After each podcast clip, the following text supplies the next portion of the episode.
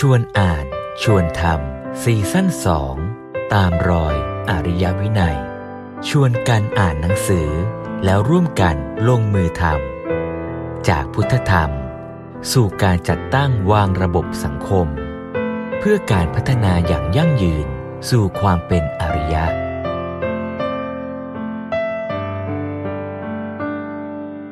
พาชวนดูว่าเนื้อหาสาระที่ควรจะมีจะเป็นเนี่ยมันก็คือการ ที่อาจจะไม่จำเป็นต้องไปที่โรงเรียนแนวพุทธในทันที เพราะท่านให้ไปเริ่มที่บ้านนะครับท่านให้เริ่มที่ครอบครัวโดยท่านก็ปูการการตอบคำถามของท่านมาว่า ท่านก็ปูมาจากว่า การฝึกคนเนี่ยมันมีสามแดน คือชีวิตเนี่ยมันมีทั้งหมดสามแดน แดนที่เป็นแง่ของการสัมพันธ์กับโลกผ่านทางอายตนะ ก็คือตาหูจมูกลิ้นกายใช่ไหมอืมแล้วก็แดนจิตใจที่เป็นเรื่องของเจตจำนง ความตั้งใจอ่าฉันทะอะไรพวกเนี้ยอยู่ตรงเนี้ยแล้วก็แดนต่อมาก็คือแดนปัญญาที่จะเป็นตัวความเข้าใจโลกจะลึกซึ้งหรือตื้นเขินใดๆเนี่ยมันอยู่แดนนี้ แล้ววิธีดูว่าผู้คนมีปัญญามากหรือมากมากน้อยเพียงใดก็ดูดูที่ว่าชีวิตคุณโปร่งโล่งหรืออึดอัดอย่างไรใหม่ ในการที่จะใช้ชีวิตนั่นเองดังนั้นการศึกษาแนวพุทธเนี่ยมันควรกลับมาที่มองให้เห็นว่าชีวิตมันมันมายังไง แล้วมันจะไปยังไงเอ่อมันสัมพันธ์กับอะไรบ้าง แล้วก็ ทำยังไงให้มันดีในสภาพที่เราสัมต้องสัมพันธ์กับบริบทอย่างนั้นอะคือให้ชีวิตมันมันดีต่อชีวิตจริงๆอะฮะเรื่องโรงเรียนแนวพุทธเนี่ยดูมีสองแง่ คือแง่ที่เป็นข้อปรารบหลัก ข้อปรารบหลักในที่นี้หมายความว่า ท่านพูดว่าเด็กไทยชาวพุทธเนี่ยประพฤติตนไม่เหมาะสมความเป็นชาวพุทธ ทำอย่างไรจะให้เด็กเหล่านี้รู้เรื่องพระพุทธศาสนา และประพฤติเป็นชาวพุทธที่ดี อันนี้คือข้อปารบหลัก อันนำมาสู่หนังสือเล่มนี้นะครับ แล้วก็มาถึงอีกแง่หนึ่งก็คือว่า แล้วโรงเรียนแนวพุทธเนี่ย มันคืออะไร มันก็คือเรื่องของการจัดการศึกษาที่เป็นรูปแบบการศึกษาหนึ่งคล้ายๆกับรูปแบบการศึกษาแบบที่โรงเรียนต่างๆทำเช่น ของจอห์นดิวอี้ของ เปสตาลอซซี่ เปสตาลอ ซซี่ หรือว่าฌองฌากรูสโซนะครับซึ่งก็จะมีแต่ละที่ก็จะมีรูปแบบบางที่ก็จะมีมอนเตสซอรี่อะไรพวกเนี้ยเขาก็จะมีทีนี้ทางกระทรวงศึกษาธิการก็คงจะอยากให้มีโรงเรียนแนวพุทธเพิ่มขึ้นมาเพื่อเพื่อให้เด็กไทยที่เป็นชาวพุทธเป็นส่วนใหญ่เนี่ยได้เอ่อรู้จักแล้วก็เข้าถึงตัวเนื้อหาสาระของพุทธศาสนา น่าสนใจมากท่านหลังเพราะตอนเพราะตอนแรกที่ผมอ่านนะพอตอนไม่ไม่ทราบที่มาของหนังสือเล่มนี้ ก็เลย สังเกตอยู่เหมือนกันว่าหลวงพ่อแบ่งเนื้อหาเป็นสองส่วนชัดเจนมากว่า แก่นของของการศึกษาคืออะไร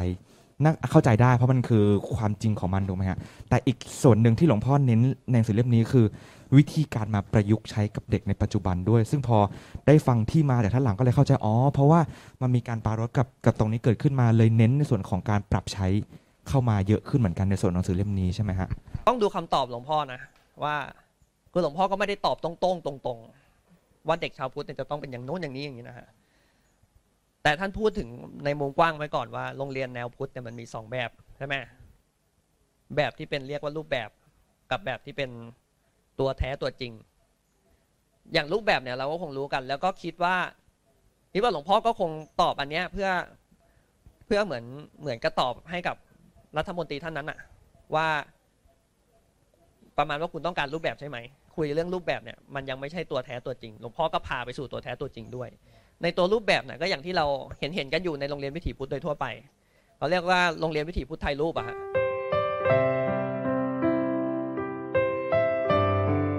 ในตัวเนื้อแท้เนี่ยก็มันจะต้องเข้ามาสู่สามแดน สู่การวัดผล สู่การพัฒนาชีวิตนั่นแหละ แต่ว่าท่านก็ไม่ได้ทิ้งในตัวรูปแบบเหมือนกันนะ รูปแบบเนี่ยท่านก็ยังเก็บไว้ แต่ว่า สำคัญคือการเข้าหาสาระ เพราะรูปแบบมันเป็นเรื่องของการแสดงออกที่มันสะท้อนความเป็นผู้มีอารยะเป็นผู้ที่อ่าถ้าเกิดคนที่ได้ฝึกศึกษาแล้วเนี่ยมันก็ถ้าเกิดเราทำรูปแบบให้มันดีเรียบร้อยงดงาม มันก็ดูดูดีอะใช่ไหมอืมแต่ทีนี้อ่าแค่เอาแค่นั้นน่ะ บางทีมันเป็นการอ่อนนอกแต่ข้างในกระด้าง ดังนั้นความที่ควรจะเป็นก็คือข้างในมันก็ควรจะอ่อนโยน เป็นผู้ที่เรียกว่ามีความสุขในภายใน แล้วก็การแสดงออกเนี่ยเป็นแสดงออกซึ่งความรักใคร่ไมตรีนะครับ ซึ่งอยู่ในส่วนท้ายของเล่มนี้ที่หลวงพ่อพูดถึง และในส่วนต้นของการการที่หลวงพ่อตอบคำถามเกี่ยวกับโรงเรียนแนวพุทธเนี่ยท่านก็เลยพาชวนดูว่าไอ้เนื้อหาสาระที่ควรจะมีจะเป็นเนี่ยมันก็คือการที่อาจจะไม่จำเป็นต้องไปที่โรงเรียนแนวพุทธเลยโดยในทันทีอืมเพราะท่านให้ไปเริ่มที่บ้านนะครับอืม ท่านให้เริ่มที่ครอบครัวอ่าโดยโดยโดยท่านก็ปูการการตอบคำถามของนั้นมาว่า การฝึกคนเนี่ยมันมีสามแดน คือชีวิตเนี่ยมันมีทั้งหมดสามแดน แดนที่เป็นแง่ของการสัมพันธ์กับโลกผ่านทางอายตนะ ก็คือตาหูจมูกลิ้นกายใช่ไหมอืมแล้วก็แดนจิตใจที่เป็นเรื่องของเจตจำนง ความตั้งใจอ่าฉันทะอะไรพวกเนี้ยอยู่ตรงเนี้ยแล้วก็แดนต่อมาก็คือแดนปัญญา ที่จะเป็นตัวความเข้าใจโลกจะลึกซึ้งหรือตื้นเขินใดๆเนี่ยมันอยู่แดนนี้ แล้ววิธีดูว่าผู้คนมีปัญญามากหรือมากมากน้อยเพียงใดก็ดูดูที่ว่าชีวิตคุณโปร่งโล่งหรืออึดอัดอย่างไรใหม่ ในการที่จะใช้ชีวิตนั่นเอง ซึ่งอันนี้ถ้าเกิดผู้คนสามารถพัฒนาสามแดนนี้ได้เนี่ยไปสู่แดนของปัญญาได้เนี่ยก็จะเป็นแดนเอ่อเป็นสิ่งที่ทำให้ชีวิตมันทุกข์น้อยนะฮะอืม เป็นคนที่โปร่งโล่งโป่งโล่งก็คือสุขง่าย ทุกข์ยากสุขสุขได้ง่าย ทุกข์ได้ยากใช่ไหมครับอันนั้นก็อาจจะเป็นอีกส่วนหนึ่งที่เรียกว่าเป็นแก่นอีกอีกจุดหนึ่งที่เป็นแท้ๆของของคำว่าการศึกษาแนวพุทธว่าเอ๊ะทำยังไงที่จะพัฒนาความสุขให้เราสุขได้ง่าย แล้วก็ทุกข์ได้ยากใช่ไหมครับ ใช่ครับทีนี้ตัวการพัฒนาเนี่ยโดยเฉพาะการพัฒนาที่เป็นเป็นเรื่องของการศึกษาเนี่ยหลวงพ่อก็จะเน้นมากว่า ให้กินดูอยู่ฟังเป็นนะอย่างเช่นแดนของของการสัมพันธ์กับสิ่งแวดล้อมผ่านทางอายตนะเนี่ยคือก็ต้องเลือกครับ ในแง่ที่เป็นเด็กชาวพุทธเนี่ยก็ควรที่จะเลือกว่า เออเราเรากินยังไงมันจะดีต่อสุขภาพ ไม่ใช่กินเพื่อโกเก๋หรือว่าประดับตกแต่งอะไรเงี้ยเขาหลวงพ่อก็จะใช้คำนี้ใช่ไหมแล้วก็เวลาเลือกเสพสื่อก็ เสพสื่อที่เป็นเพื่อการเรียนรู้ไม่ใช่เสพเพื่อความสนุกสนานเพียงอย่างเดียว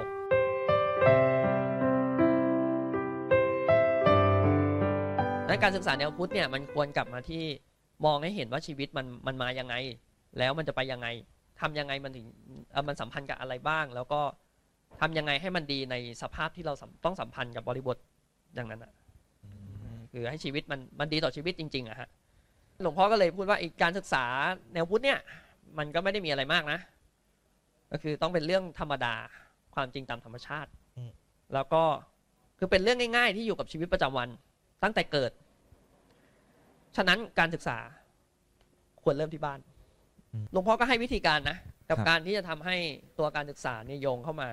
สู่ที่บ้าน โดยให้ที่บ้านมีบทบาท แล้วก็เป็นเรื่อง ให้ทางออกด้วยว่าหลวงพ่อให้ทางออกด้วยว่าเป็นหน้าที่ของโรงเรียนที่จะต้องทำให้การศึกษาเนี่ยที่บ้านเนี่ยมันเกิดขึ้นได้อืมอ่าแต่ทีนี้ว่าก่อนจะไปสู่ตรงนั้นน่ะมันต้องจับจุดว่าชีวิตจริง ๆ คืออะไรซึ่งหลวงพ่อเน้นตรงนี้มากหลวงพ่อถึงได้อธิบายเรื่องของปาริสุทธิศีลสี่อธิบายพัฒนาการพัฒนาสิกขาสามหรือแม้กระทั่งการใช้อ่าหลักภาวนาสี่เข้ามาวัดผลเนี่ยอันนี้มันเป็นเรื่องของชีวิตของบุคคลนั้นๆ หรือของเด็กคนนั้นๆเลยอ่า อย่างเช่นว่าเรื่องของการพัฒนาปาริสุทธิศีลสี่มันก็มีอินทรียสังวรใช่ไหมปัจจยปฏิเสวนาสัมมาชีวะปฏิโมกขสังวร อันนี้แปลก็คือว่าการรู้จักใช้อินทรีย์นะครับ อินทรียสังวรหมายถึงการกินดูอยู่ฟังเป็น นี่เป็นการเน้นอีกครั้งของหลวงพ่อนะฮะที่เน้นอีกครั้งตอนแรกเน้นไปตอนต้นเล่มละนี่เน้นอีกรอบหนึ่งเรื่องการการใช้อินทรีย์สังวร แล้วก็การพิจารณาการเสพบริโภค ว่าเออกินแค่ไหนมันพอดี กินแค่ไหนไม่ไม่ฟุ่มเฟือยอะนะครับ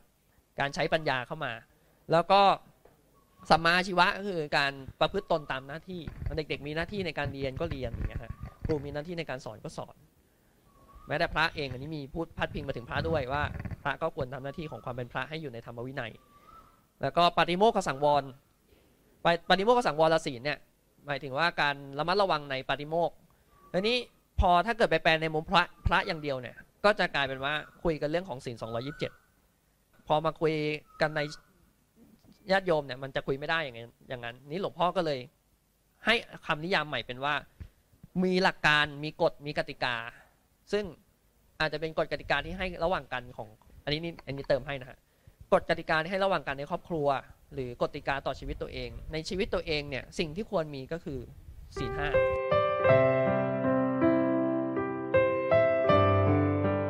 ศีลของทางพุทธเนี่ยมันเป็นอย่างสิกขาบทนะฮะบทฝึกฝึกฝน ซึ่งมันต่างกับในในบทข้อห้ามที่เป็นของศาสนาอื่น เพราะว่าอันนั้นมันเป็นเหมือนบัญชาของพระเจ้าที่สั่งมา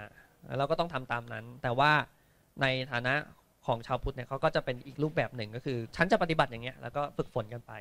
เช่นการเว้นการฆ่าสัตว์เว้นการลักทรัพย์นะครับก็ก็ต้องบอกว่าอันนี้ก็คือ ความเป็นธรรมดา ความเป็นธรรมชาติของมนุษย์อีกอย่างหนึ่งว่า มนุษย์เนี่ยจะประเสริฐได้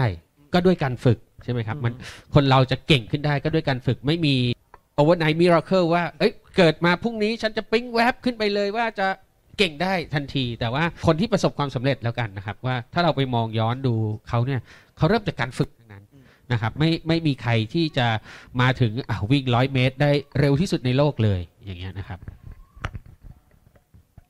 ใดๆแล้วเนี่ยการจะมองศีลได้ถึงขั้นนี้นี่ ต้องต้องเคารพในปัญญาจริงๆนะเราก็เข้าใจว่า อยากจะให้เด็กนิ่งบ้างใช่ไหมพาเด็กนั่งสมาธิเลย สรุปเครียด เครียดทั้งผู้สอน ทั้งเด็กเครียดทั้ทั้งงเด็ผู้กสอนฮะไปกันหมดเลยทีนี้ แต่ว่าในเล่มนี้เนี่ย หลวงพ่ออธิบายแง่ของสมาธิที่เหมาะต่อเด็ก แล้วก็สมาธิแบบพุทธก็คือสมาธิแบบ dynamic โอ้ยคำนี้เท่มากดีมาก สมาสมาธิแบบ dynamic คือ เป็นไปกับสิ่งที่ทำอืมแน่วแน่ไปกับสิ่งที่ทำก็คือแน่วแน่ไม่ว่าเด็กจะระบายสีวาดรูประบายสีก็ขอให้มีเอ่อโฟกัส หรือว่าจดจ่อจิตใจจดจ่ออยู่กับการระบายสีนั้น การอืมการเล่นแม้แต่การอืมเล่นก็ตามเอ่อเล่นนู่นเล่นนี่ก็ก็ให้มีเอ่อจิตใจที่จดจ่ออยู่อย่างนั้นใช่ไหมครับ อาจารย์ คือเน้นการจดจ่อไปกับกิจกรรมที่ทำอืมแล้วก็หลวงพ่อก็บอกเลยว่าเด็กเนี่ยไม่ควรไปให้เขานิ่ง เพราะเด็กยังต้องอาศัยกิจกรรม ใช้กิจกรรมเป็นตัวดำเนินที่ทำให้ให้เด็กได้ได้เรียนรู้ไป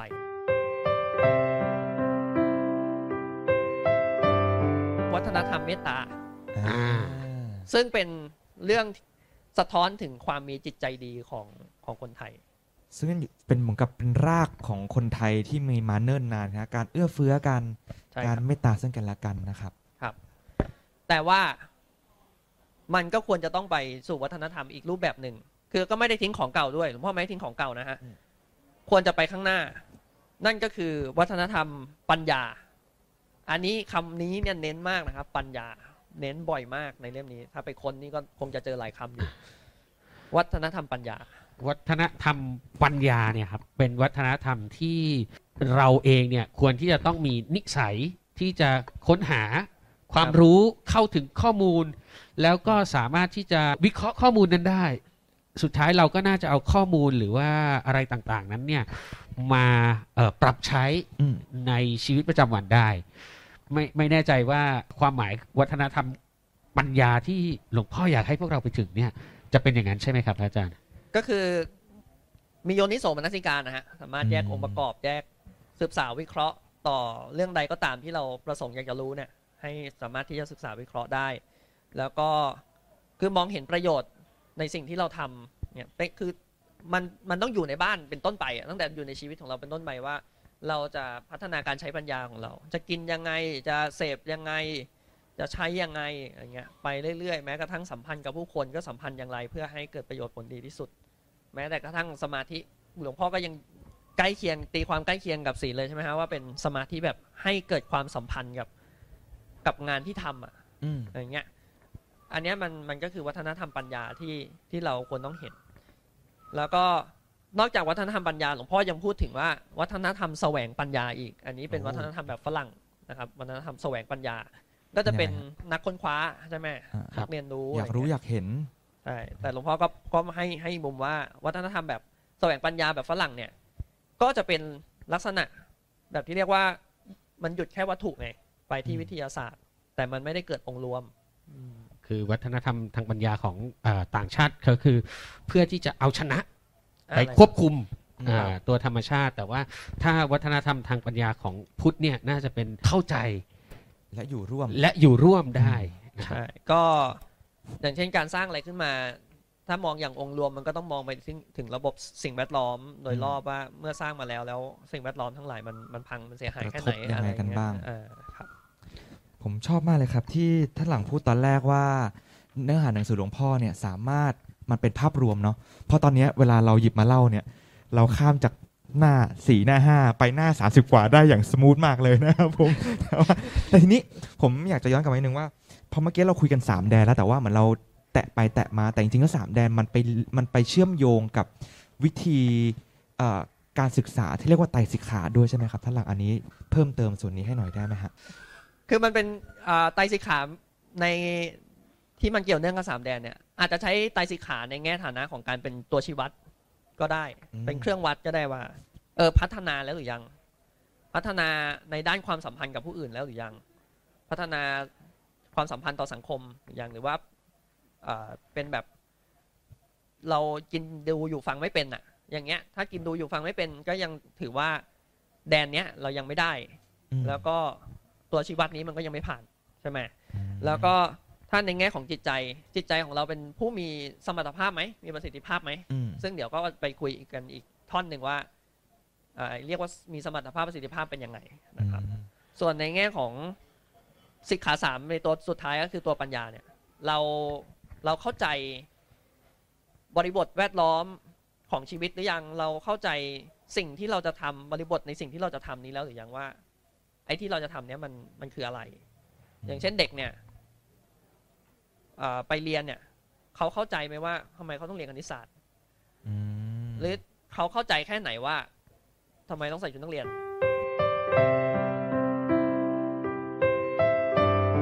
มื่อกี้พอเราพูดถึงสามแดนที่มันเป็นเทียบไตรสิกขา มีสัมพันธ์กับโลกภายนอกเป็นเหมือนศีล สัมพันธ์กับจิตใจ เป็นสมาธิสัมพันธ์กับความรู้เนี่ยเป็นเกี่ยวกับปัญญา ก็คือไตรสิกขาศีลสมาธิปัญญาใช่ไหมฮะแต่แต่จริง ๆ พอผมอ่านแล้วผมก็ยังมีความไม่เข้าใจเล็กน้อยในส่วนของการวัดผลที่บอกว่ามาใช้ในส่วนของการภาวนาสี่แทนนะครับท่านหลังช่วยอธิบายเพิ่มเติมหรือว่าเล่าเพิ่มเติมให้หน่อยว่าแล้ว พอจากแดนสามมันกลายมาเป็นวัดผลด้วยภาวนาสีนี่มัน เป็นยังไงหรือว่าทำไมเราถึงต้องใช้ตัวนี้มาวัดผลแทนนะครับผมภาวนาสี่เนี่ยมันขยายจากสิกขาสามได้นะอืมโดยที่ในแง่ของศีลเนี่ยแตกออกเป็นสองอย่าง นั่นก็คือกายแล้วก็ศีล กายเนี่ยก็คือความสัมพันธ์ต่อวัตถุสิ่งของต่อสิ่งที่มันไม่ได้มีชีวิตอะอ็อบเจกต์ต่างอะไรประมาณนั้นครับ ว่าถ้าเกิดสัมพันธ์ด้วยดีมีประโยชน์แล้วได้ประโยชน์แล้ว คือได้ประโยชน์ทั้งเราและสิ่งของนั้นนะ คือต้นไม้ในทางพุทธศาสนาเนี่ยไม่ได้จัดว่าเป็นสิ่งมีชีวิต แต่ว่าถ้าทางวิทยาศาสตร์อาจจะเรียกว่ามีสิ่งมีชีวิตใช่ไหมปฏิสัมพันธ์กับต้นไม้อย่างเงี้ย เราปฏิสัมพันธ์แล้วมันเกิดมันเกิดประโยชน์ร่วมกันๆอืมอ่าต้นไม้ก็งอกงามตามธรรมชาติ แล้วก็ตัวเราก็ได้ความลื่นลมเนี่ยถ้าเราดำรงชีวิตอย่างนี้ได้อะมันก็เป็นการพัฒนาทางกายในระดับหนึ่ง หรือว่าสิ่งของที่เราใช้ถ้ามันไม่ได้ฟุ่มเฟือยอะอย่างพลาสติกนั้นมันมัน โอเค มันดูเป็นขยะ ถ้าเราใช้เสร็จ แต่ว่าถ้าเกิดเราใช้ซ้ำจน จนถึงระดับหนึ่งแล้วอะ ตามขีดความสามารถของมันแล้วเนี่ย มันก็เป็นการพัฒนาทางกายได้เหมือนกันนะอืมใช่ไหมเพราะว่าบางทีเขาทำมาเพื่อให้เราใช้ซ้ำครับ ใช่ไหมแล้วก็ส่วนของเรื่องของศีลเนี่ยจะเน้นไปที่ผู้คนและสิ่งมีชีวิตอ่าผู้คนและสิ่งมีชีวิต หมายความว่าก็รวมไปถึงสัตว์เลี้ยงสัตว์อื่นๆ กระรอกหนูกระแตทั้งหลายมดเล็ก ๆยุงเยิงอะไรเงี้ยอืมนี่คือเรื่องของสิ่ง จะดูว่าพัฒนาไม่พัฒนาก็ดูจากสองอย่างนี้ก่อนในเรื่องด้านของแดนทางอายตนะเนี่ย ถ้าดูว่าพัฒนาแล้วก็ทำสองอย่างนี้ได้ดี ก็คือด้านทางกายและสิ่งอืมการปฏิสัมพันธ์กับทั้งสิ่งไม่มีชีวิต และสิ่งที่มีชีวิตนะด้านของจิตภาวนาเนี่ย คือก็จิตใจมันก็จะมีความสุขเบิกบานขึ้นมา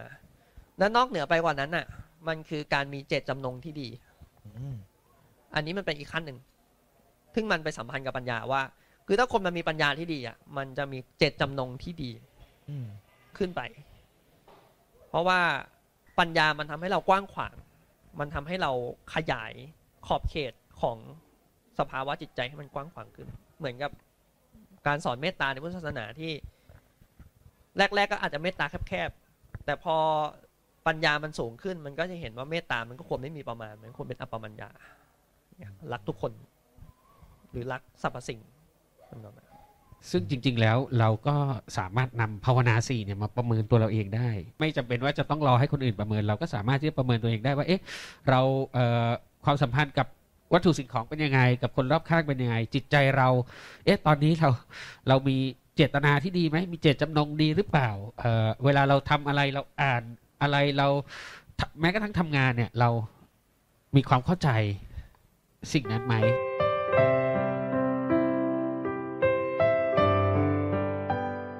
หลวงพ่อบอกว่าการศึกษาที่ดีเนี่ยมันก็ควรนำสังคม ไม่ใช่แค่เพียงการตอบสนองสังคม แต่ก็ไม่ใช่หมายความว่ามันจะตอบสนองสังคมไม่ได้ด้วยนะ มันต้องไปควบคู่กันนั่นคือการศึกษาที่นำสังคมและตอบสนองสังคมนำสังคมคือผู้ที่ เป็นนักจัดการการศึกษาควรรู้ว่าขณะนี้โลกมันเป็นยังไง สภาพแวดล้อมทางธรรมชาติเป็นยังไงพูดยังไงจักรวาลเป็นไงอะ่ะแล้วทีนี้เนี่ยสิ่งทั้งหลายเหล่านี้ที่มันบอกมาเนี่ยเออมันกำลังต้องการให้เราทำอะไรอันเนี้ยก็ไปจัดการการศึกษาเพื่อตอบสนองให้สังคมได้อตอบสนองแก่จักรวาลแก่จักแก่สังคมเหล่านี้ให้ให้ได้นะครับ บางทีเราก็ไปผลิต บุคคลออกมาผ่านการศึกษา การศึกษาในแง่หนึ่งเกิดรายกลายเป็นเหมือนโรงงานใช่ไหมผลิตบุคคลออกมา แล้วเผอิญกลายเป็นตำแหน่งนั้นมันล้นอย่างเงี้ยก็นำพาสังคมไปอีกทางหนึ่งไป หรือว่าเน้นไปทางเอ่อวิชาชีพอย่างเดียวจนลืมในแง่ของศิลปะศิลปศาสตร์อืมซึ่งก็ทำให้กลายเป็นสังคมที่จะต้องทำแต่งานงานงานงานงานจนไม่ได้มีความลื่นลมด้านอื่นอย่างเงี้ยอ่า ผมอาจจะขออนุญาตเปรียบเทียบให้เห็นภาพแบบนี้ว่า การศึกการศึกษาที่ตอบสนองสังคมมันเหมือนกับเราอาจจะมีถังน้ำอยู่ใบหนึ่งการศึกษาตอบสนองสังคมก็คือการพยายามเอาน้ำมาเติมในถังนั้นให้เต็ม แต่การศึกษาแบบนำสังคมอาจจะมาพิจารณาก่อนว่าเอ๊ะไอ้ถังน้ำอันที่มีอยู่เนี่ยมันเหมาะสมแล้วหรือเปล่า ถ้าไม่เหมาะสมเราอาจจะต้องเอาถังใหม่ที่แข็งแรงกว่าใหญ่กว่ามาวางก่อนแล้วค่อยเติมไป ซึ่งหลวงพ่อก็บอกได้ชัดเจนมากว่า เราควรจะต้องพิจารณาแหละว่าเฮ้ยถ้ามันมีสิ่งที่ดีกว่ามีถังน้ำที่ใหญ่กว่าเนี่ย เอามาก่อนแล้วเติม แต่ก็ต้องไม่ลืมว่าถังเก่าเนี่ยมันก็มีคนใช้อยู่นะ เราก็ต้องเติมด้วยเช่นกันเพราะนั้นเนี่ยก็เลยมองว่าทั้งคู่เนี่ยเหมาะสมที่ต้องทำแต่แค่ปัจจุบันละกันว่าเราอาจจะยังไม่ได้มองหาถังใบใหม่กันขนาดนั้น เราอาจจะพยายามเติมน้ำเข้าไปถังเก่าให้เต็มเรื่อยๆ จนลืมไปว่าเอ๊ะนั่นคือสิ่งที่ดีที่สุดแล้วหรือเปล่า หรือเราควรจะมองหาถังใบใหม่นะครับ จริง ๆ แล้วมันไม่ใช่แบบเป็นอะไรที่เป็นท่อนๆแข็งๆ เป็นก้อนๆ แล้วไปวางแล้วจะเหมาะกับทุกที่ นี่หลวงพ่อท่านก็ให้ไดนามิกแหละคือสามารถปรับตัวได้ โดยปรับให้เหมาะกับตนเอง แล้วก็ปรับให้เหมาะกับท้องถิ่นครับคือเพราะแต่ละวัดในท้องถิ่นเนี่ยมีวิถีรูปแบบที่แตกต่างกัน ก่อนจะมีหลักสูตรแกนกลางของพุทธศาสนาแบบในประเทศไทยเนี่ย แต่ละที่อย่างแต่ละภาคเขาก็จะมีวัฒนธรรมของเขาที่แตกต่างกันไปอะอย่างของทางภาคใต้มีทำบุญตายายของทางภาคเหนือมีสืบชะตามีอะไรนู่นนี่นั่นอะ แล้วก็แต่ละวัดก็จะมีเอกลักษณ์ของวัด เช่น จิตรกรรมฝาผนังที่แตกต่างกันไปอะไรเงี้ย มีประวัติของแต่ละคนมีประวัติของแต่ละที่ วิถีพุทธเนี่ยมันก็ควรที่จะเข้าไปเชื่อมโยงกับท้องถิ่นอย่างนี้อืมนะครับนี่หลวงพ่อก็ให้หลักการไว้ด้วยว่าไอการจะปรับตัวก็ ก็ก็ปรับได้แต่มันต้องมีหลัก คือหลักก็คือต้องพูดถึงความเป็นจริงของโลกและชีวิต รู้เข้าใจความธรรมดาของธรรมชาติ แล้วก็พูดถึงหลักการพื้นฐานให้รู้เข้าใจพร้อมไว้ก่อน แล้วก็จัดวางจุดเน้นสำหรับคนไทยและแต่ละถิ่นะครับมีจุดร่วมเหมือนกันที่เป็นความเป็นความเป็นไทยเนี่ยแต่ว่าแต่ละถิ่นก็จะแตกต่างกันไป รายละเอียดปลีกย่อยอาจจะแตกต่างกันไปนะใช่วิธีปฏิบัติอาจจะแตกต่างกันเล็กน้อย แต่ว่าด้วยความเป็นวิถีพุทธความเป็นพุทธเนี่ยเอ่อเอ่อโดยหลักใหญ่เนี่ยก็จะเหมือนเหมือนกัน ไม่อย่างนั้นเนี่ยเราก็จะเอาเอาเอาเนี่ยเข้าไปครอบแล้วมันอาจจะทำให้เอ่อความเป็นวัฒนธรรม ความเป็นเอ่อสิ่งปลีกย่อยที่เป็นสิ่งที่ดีงามของท้องถิ่นนั้นหายไป ซึ่งผม ผมเข้าใจว่ามันย้อนกลับไปถึงเรื่องแรกที่เราคุยกันเลยฮะก็คือเรื่องของรูปแบบครับกับเรื่องของแก่นจริงๆใช่ไหมฮะก็คือสอ่าการศึกษาเชิงพุทธเนี่ยมันคือแก่นจริง ๆ แหละ แต่เราก็ต้องไม่ละทิ้งรูปแบบที่ไปปรับจูนให้เข้ากับตามท้องถิ่นนั้นๆ แต่งองค์ทรงเครื่องให้เหมาะกับภาคใต้ก็แบบนึงภาคเหนือก็แบบนึงตามรูปแบบของเขาเขาไปนะครับผม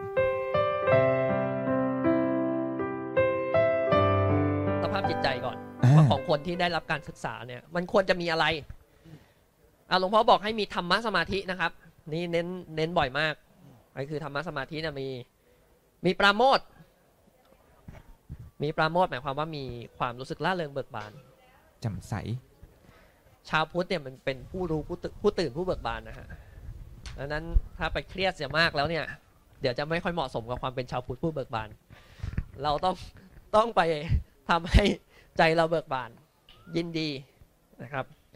แล้วก็ ความยินดีเนี้ยมันจะทำให้เราเข้าใกล้สู่นิพานทำให้เราพ้นทุกข์ได้นะทีนี้ต่อมาก็คือมีปีติปีติมันรู้สึกได้เมื่อเมื่อเรารู้สึกถึงความสำเร็จทีนี้ก็อย่าไปตั้งความสำเร็จให้มันไกลนักหลวงพ่อให้ตัวอย่างแบบชวนเด็กกวาดบ้านอะกวาดเล็กๆน้อยๆเนี่ยรู้รู้สึกสะอาด วันก่อนนี้พาเด็กมากวาดลานนี้นะฮะลานข้างหน้าเนี่ยเด็กกวาดแค่ลงหลุมเนี่ยปื้ดเดียวนะครับ เด็กตัวเล็ก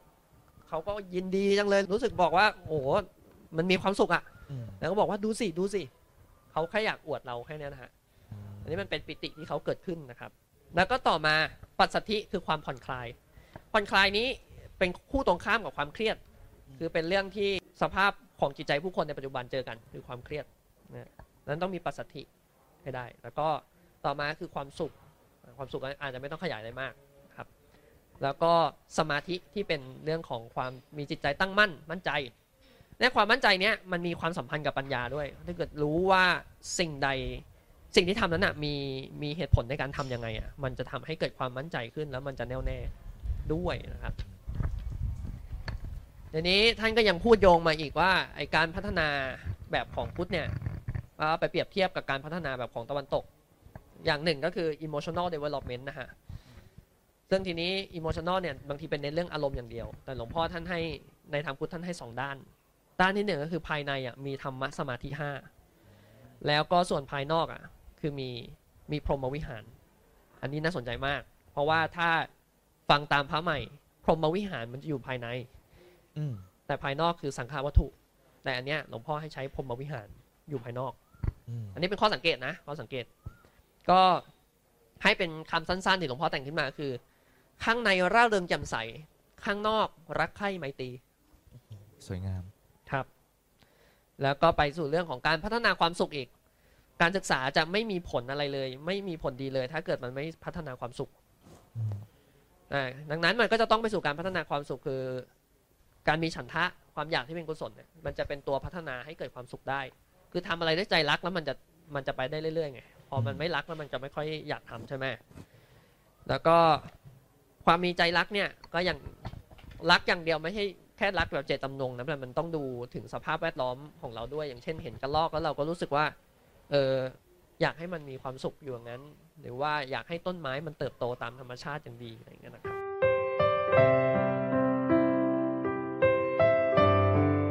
สำคัญที่สุดคือการที่จะต้องนำเด็ก ไปสู่ความสุขที่ได้ทำอืมไม่ใช่ ความสุขแค่ขั้นของการเสพ แล้วนอกจากเอ่อเหนือไปกว่าการทำก็คือความสุขจากการที่หาความรู้ใช่ไหมท่านก็จะไล่ให้สุขจากการเสพ สุขจากการทำสุขจากหาความรู้ สุขจากการให้สุขจากทำให้คนอื่นสุขอืมครับเป็นสเต็ปไปทิ้งท้ายประโยคสุดท้ายของเล่มเลย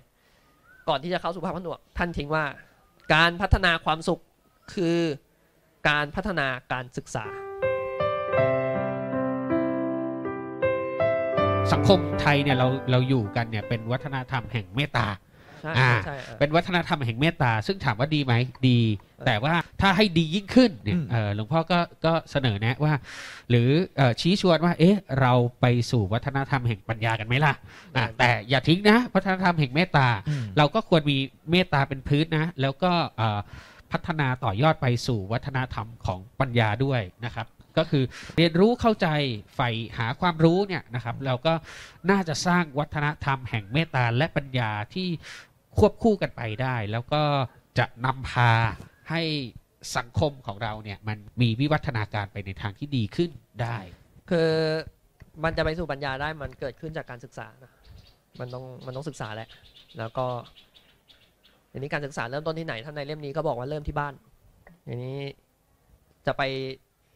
ที่บ้านก็มันเป็นเรื่องของคนหลายคนอยู่ด้วยกันที่อาจอะก็อาจจะยาก ก็เริ่มที่เรา เริ่มที่เราเริ่มจากไหน อ่านยัง อ่านหรือยังต้องกลับมาอ่านก่อนอ๋อเมื่อกี้นึกคำถามว่าอ่านยังอ่านอ่านอ่านอ่านหแล้นัวงสือครัเล่บมนี้หรือยังอะอ่านแล้วครับผมอ่านแล้วครับอะ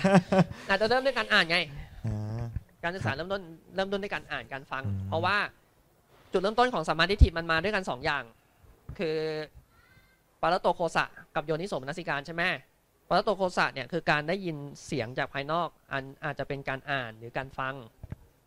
นะครับ แล้วก็ส่วนโยนิโสมนสิการมันคือการคิดพิจารณาไข้ควร แต่ว่าคนโดยส่วนใหญ่จะอยู่ดีจะไปคิดพิจารณาไข้ควรเลยเนี่ยบางทีก็อาจจะติดตันด้วยด้วยมุมมองด้วยทิฏฐิบางอย่าง ก็มันต้องไปควบคู่กันทั้งเรื่องของการฟังจากภายนอก แล้วก็คิดพิจารณาไข้ควรจากภายใน